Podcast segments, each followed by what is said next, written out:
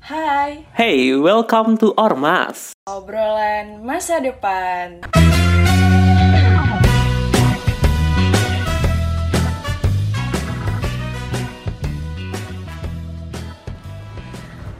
Halo, halo, halo. Gimana nih kabarnya? Aduh, baik dong, yo. Kalau sekarang nih gue tapi agak pening nih, karena kan juga kuliah ya, banyak tugas. Tugas dari dosen juga banyak juga gitu. Waduh, kalau gue mungkin juga hampir sama nih, Vin. Mulai dari tugas itu udah mulai kayak pada baris gitu buat dikerjain. Sampai-sampai eh, gue sendiri juga nggak bisa tidur nyenyak nih. Soalnya setiap malam itu eh, jadi kebiasaan buat eh, nongkrong di depan laptop alias nugas. Asik. Semua mahasiswa gitu gak sih, yo? Tapi kalau Bener. gue pribadi ya, kalau misalnya yang nugas malam gitu justru malah makin fokus tuh. Idenya muncul semua tuh. Oh, tapi bukannya jatuhnya malah jadi ini ya, kayak ngebosen gitu nggak sih? Apalagi malam kayak gitu kan pasti hening banget gitu ya. Dan gak ada temen juga. Nah makanya itu justru karena hening itu kita bisa jadi makin fokus, makin ngerjainnya itu makin gampang gitu sih kalau gue ya. Oh gitu, tapi emang bener juga nih Vin Soalnya gue juga kadang ngedengerin podcast sih biar kayak ada entertainnya gitu Asik, setuju banget nih. Podcastnya apa nih yuk? Hmm, podcastnya apa ya? Biasalah ormas dong Asik, bener banget nih buat muda-mudi yang lagi dengerin jangan lupa sambil nugas sambil dengerin podcast Ormas. Betul, dan aku juga ngerekomendasi ini podcast ini buat muda-mudi ormas karena podcast ormas selalu kasih insight yang luar biasa tentunya. Tapi nih Vin, hari ini kita sebenarnya mau ngapain sih? Hmm, ngapain ya? Ya udah deh, kayaknya sih emang hari ini kita nggak cuma berdua aja gitu ya, tapi ada tamu yang spesial. Waduh, siapa nih? Spesial banget gak sih? Pastinya Ormas selalu kasih uh, gue star spesial gitu ya tiap episodenya. Tepat banget karena hari ini kita kedatangan tamu yang keren banget dan pasti gue yakin semuanya pada udah kenal deh. Fix. Kira-kira siapa nih yuk? Hmm, siapa ya? Ya udah mungkin langsung aja aku spill kali ya. Jadi untuk tamu kita kali ini merupakan salah satu content creator yang berkarya lewat media TikTok dan kontennya juga menarik-menarik banget nih. Pokoknya eh, mungkin kita langsung tidak langsung berlama-lama lagi gitu ya. Untuk please welcome Kak Urofi, silahkan. Halo Kak, Halo Kak. Halo Prio, halo Vina. gimana nih Kak kabarnya untuk hari ini?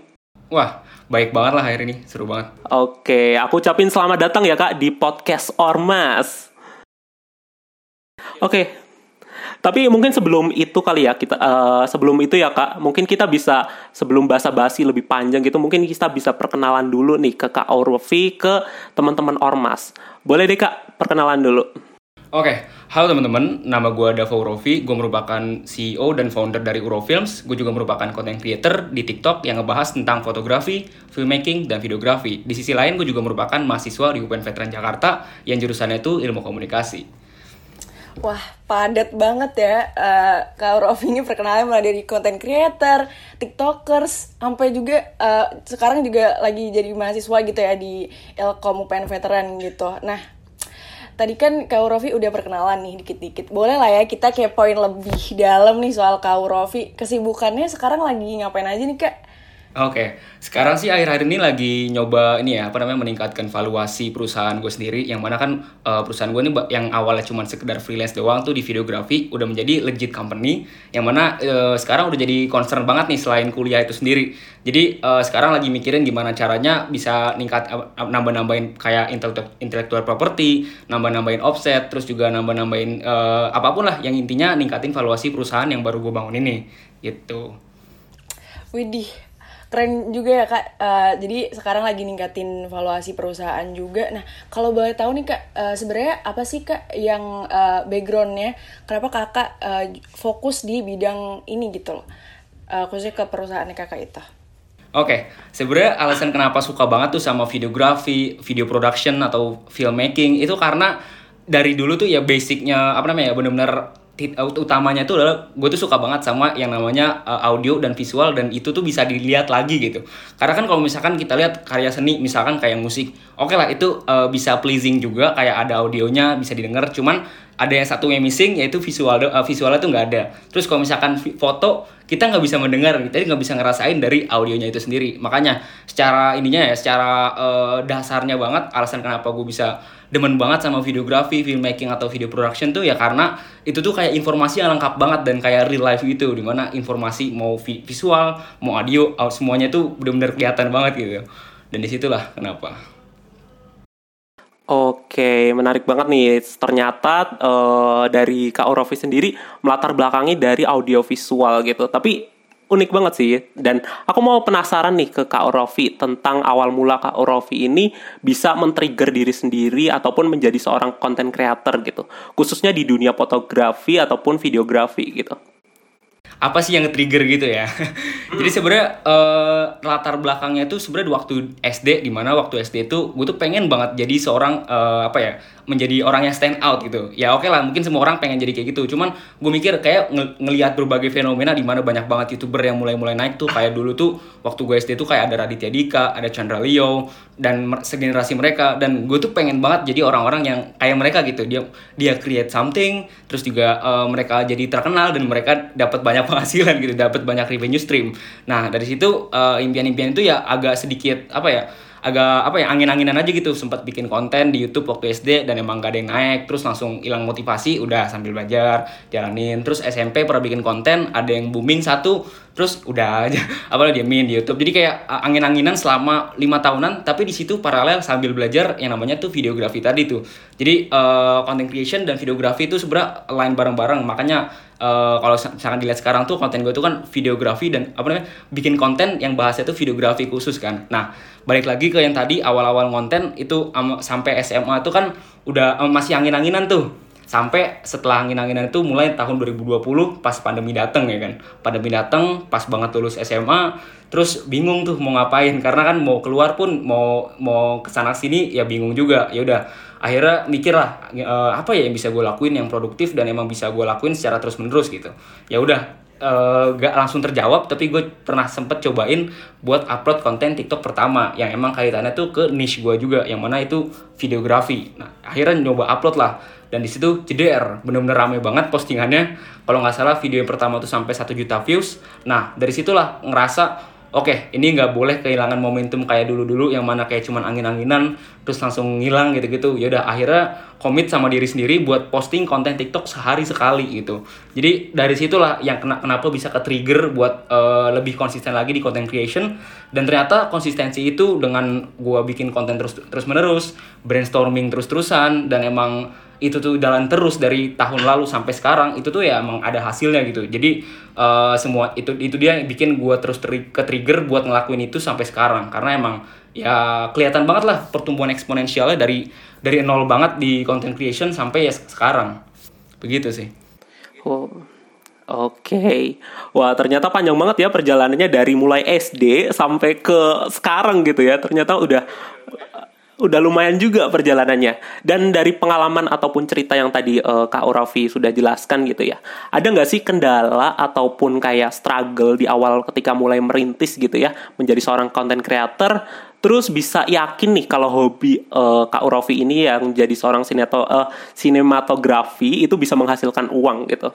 Gimana tuh Kak? Kalau uh, sebenarnya kalau misalkan konteksnya ke ini dulu ya, ke apa namanya alas pernah struggling gitu-gitu, ya tentunya pernah sih. Apalagi pas udah mulai konsisten konten di TikTok tuh pasti ada aja istilahnya pernah uh, dibahas sama salah satu author author buku dari luar negeri itu istilahnya the deep. Jadi kalau misalkan kita lagi suatu ada ada suatu melakukan suatu perjalanan gitu ya perjalanan proses pasti ada aja di mana kita tuh rada turun nah turun itulah itu saat momen-momen di mana kita mikir kita lanjut atau kita paksain lebih lanjut lagi. Kita kita berhenti atau kita paksain lebih lanjut lagi gitu kan.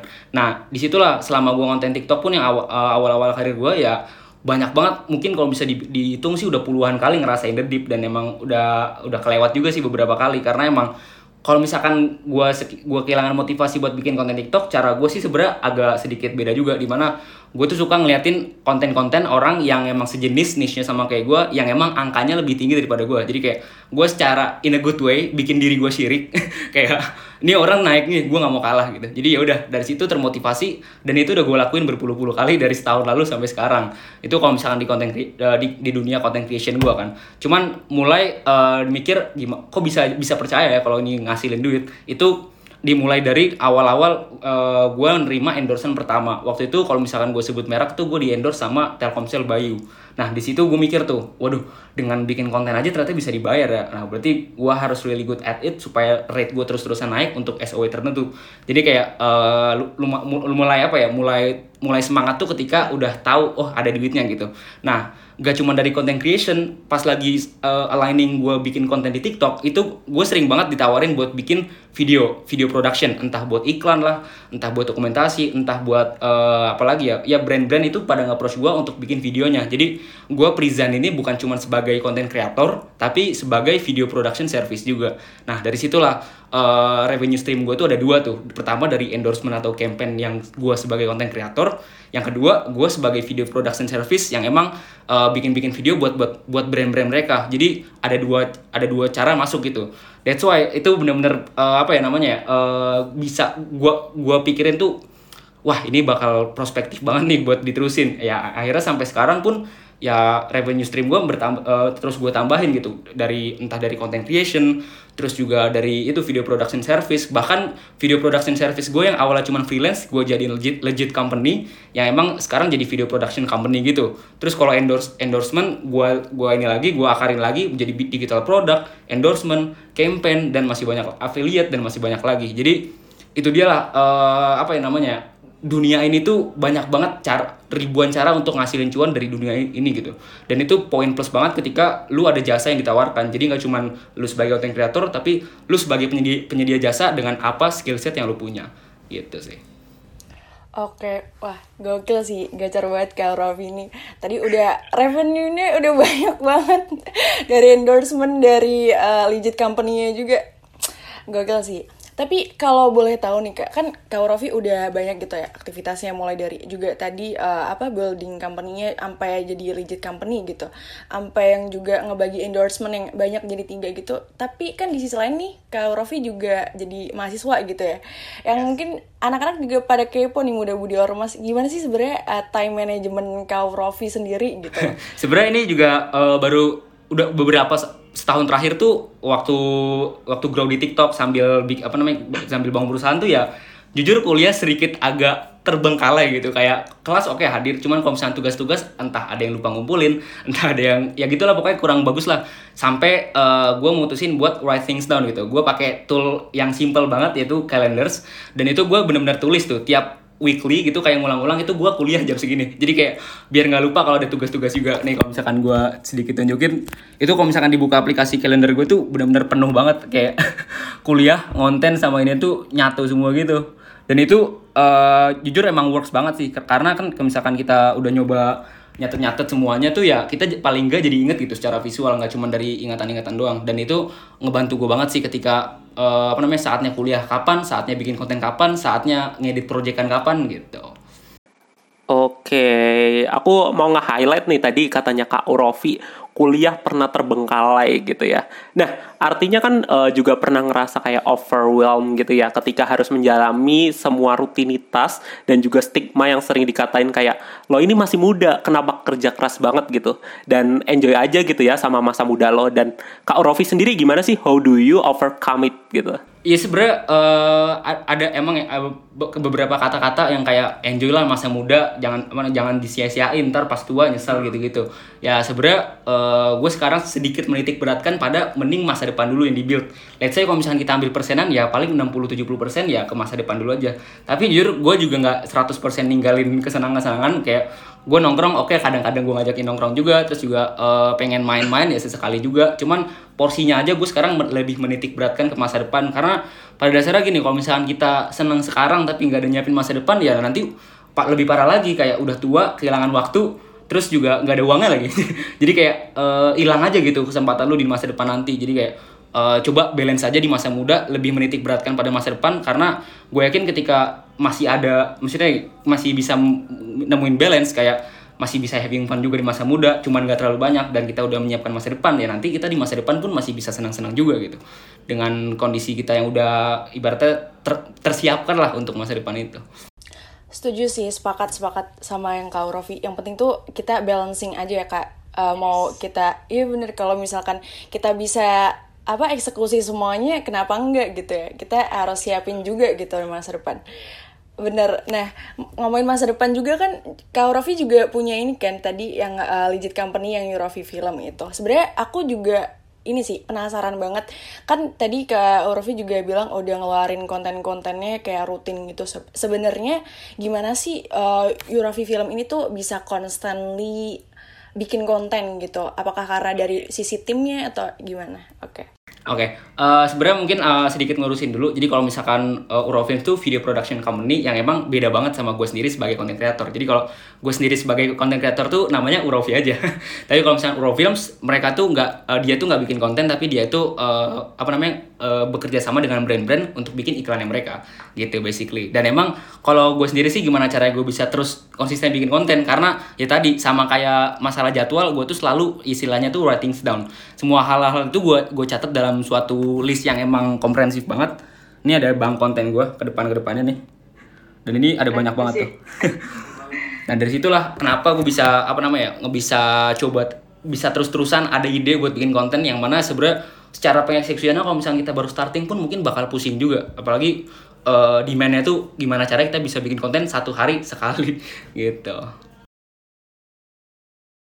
Oke kak, nah karena Kak Rofi ini kan juga spesifik banget gitu ya tadi kan ngomongin uh, kalau Eurofi Film ini tuh kerja sama sama brand-brand juga gitu buat apa uh, buat produksinya gitu. Nah, secara ini Kak biasanya juga banyak banget nih millennials atau mungkin muda-mudi ormas juga yang lagi dengerin itu sebenarnya juga punya patience gitu di bidang produk produksi film ini ataupun sinematografi ini tapi kayak toolsnya tuh masih limited gitu kak. Kayak terbatas karena ya mungkin keterbatasan gitu. Nah mungkin dari kak Rofi ada suggestion gak sih kak ke ketika kita nih punya patience di bidang sima, sima, sinematografi ini tapi kayak toolsnya kita tuh masih kurang? Soalnya kan kalau di bidang fotografi sinematografi ini kan yang penting kan juga tools gitu ya kak. Nah gimana tuh kak kira-kira sarannya Uh, sebenarnya ini sih apa namanya emang setuju banget lah kalau misalkan fotografi videografi itu uh, untuk menghasilkan suatu karya pun ada uang yang harus dikeluarkan kan ada alat yang di, yang di, diperluin supaya kita tuh bisa menunjung hasil karya kita. Tapi kalau misalkan kita nggak punya uang buat menghasilkan yang bagus-bagus atau mungkin yang lebih lebih stand out ya jawabannya simpel itu sewa. Sewa kamera tuh zaman sekarang udah banyak banget lah. Coba aja cari di Google sewa kamera terdekat itu pasti ada. Dan emang kalau kamera-kamera itu disewain paling satu hari 250 ribu sampai 350 ribu buat kamera-kamera mid range sampai low range. Jadi kalau misalkan uh, pengen belajar dan bingung mau nggak ada duit buat beli kamera ya nggak ada alasan tinggal datengin ke tempat sewa sewa aja tuh alat terus coba mungkin spend time kayak sewa sehari ya pakai deh tuh buat belajar sebanyak banyaknya gitu. Jadi ya pokoknya sekarang udah no excuse lah bisa sewa banget. I see, got it, got it. Berarti sebenarnya nggak ada alasan sama sekali ya, no reason at all kalau misalnya uh, kita udah punya patience tapi uh, alasannya toolsnya masih kurang nih kayaknya gitu. Tapi sebenarnya udah ada uh, uh, privilege buat sewa kamera itu ya kak berarti. Kita ambil real case-nya beberapa production house yang besar-besar pun mereka nggak beli alat.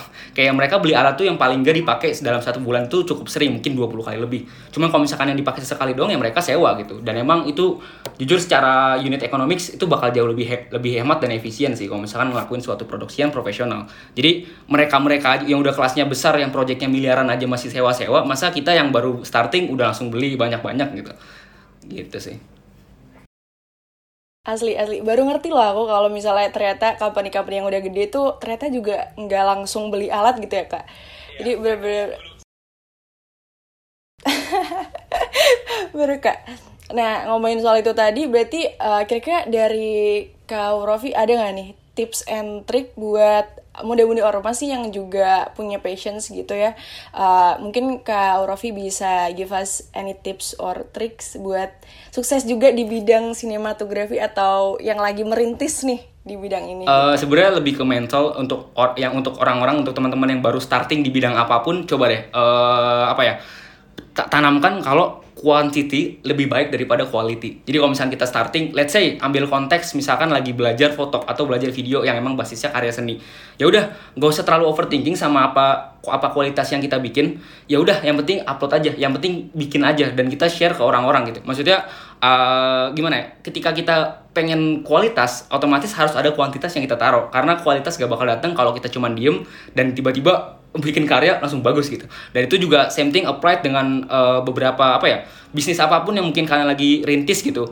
Misalkan kayak lagi melakukan suatu hal, pengen banget perfect uh, perfectly done gitu-gitu. Uh, menurut gue sih saran gue itu tuh mending pakai salah satu teknik perusahaan yang namanya tuh the Tesla way. Kayak mereka tuh uh, secara development nggak terlalu overthinking, banyak banget masalah sebenarnya. Tapi mereka tuh prinsipnya adalah gimana caranya bisa produce cepet dengan banyak feedback juga dari orang-orang dan emang mereka tuh lebih cepet lebih dinamis gitu dalam pertumbuhannya. Jadi pokoknya sikat aja nggak usah terlalu pentingin kualitas. Kalau misalnya baru starting pentingin kuantitas. Oke, jadi aku bisa nangkep nih uh, kesimpulan yang dari tadi udah dibicarakan sama Kak Urofi ini gitu ya, yaitu quantity lebih baik daripada quality gitu ya. ya Nah, keren banget nih Kak Urofi di podcast Ormas kali ini. Nah, gimana nih mudah-mudi Ormas buat episode hari ini? Pastinya menarik banget ya, soalnya gestarnya juga keren abis gitu. Thank you, thank you, thank you. Iya dong pastinya yo.